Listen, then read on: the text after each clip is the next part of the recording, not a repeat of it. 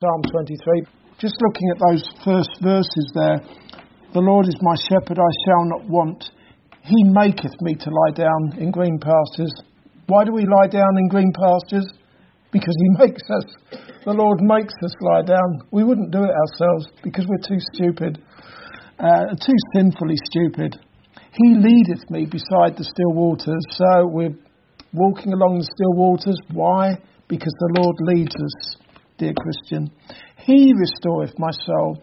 He leadeth me in the paths of righteousness for his name's sake. All of this is for his name's sake, for his glory. Uh, what a wonderful God we have.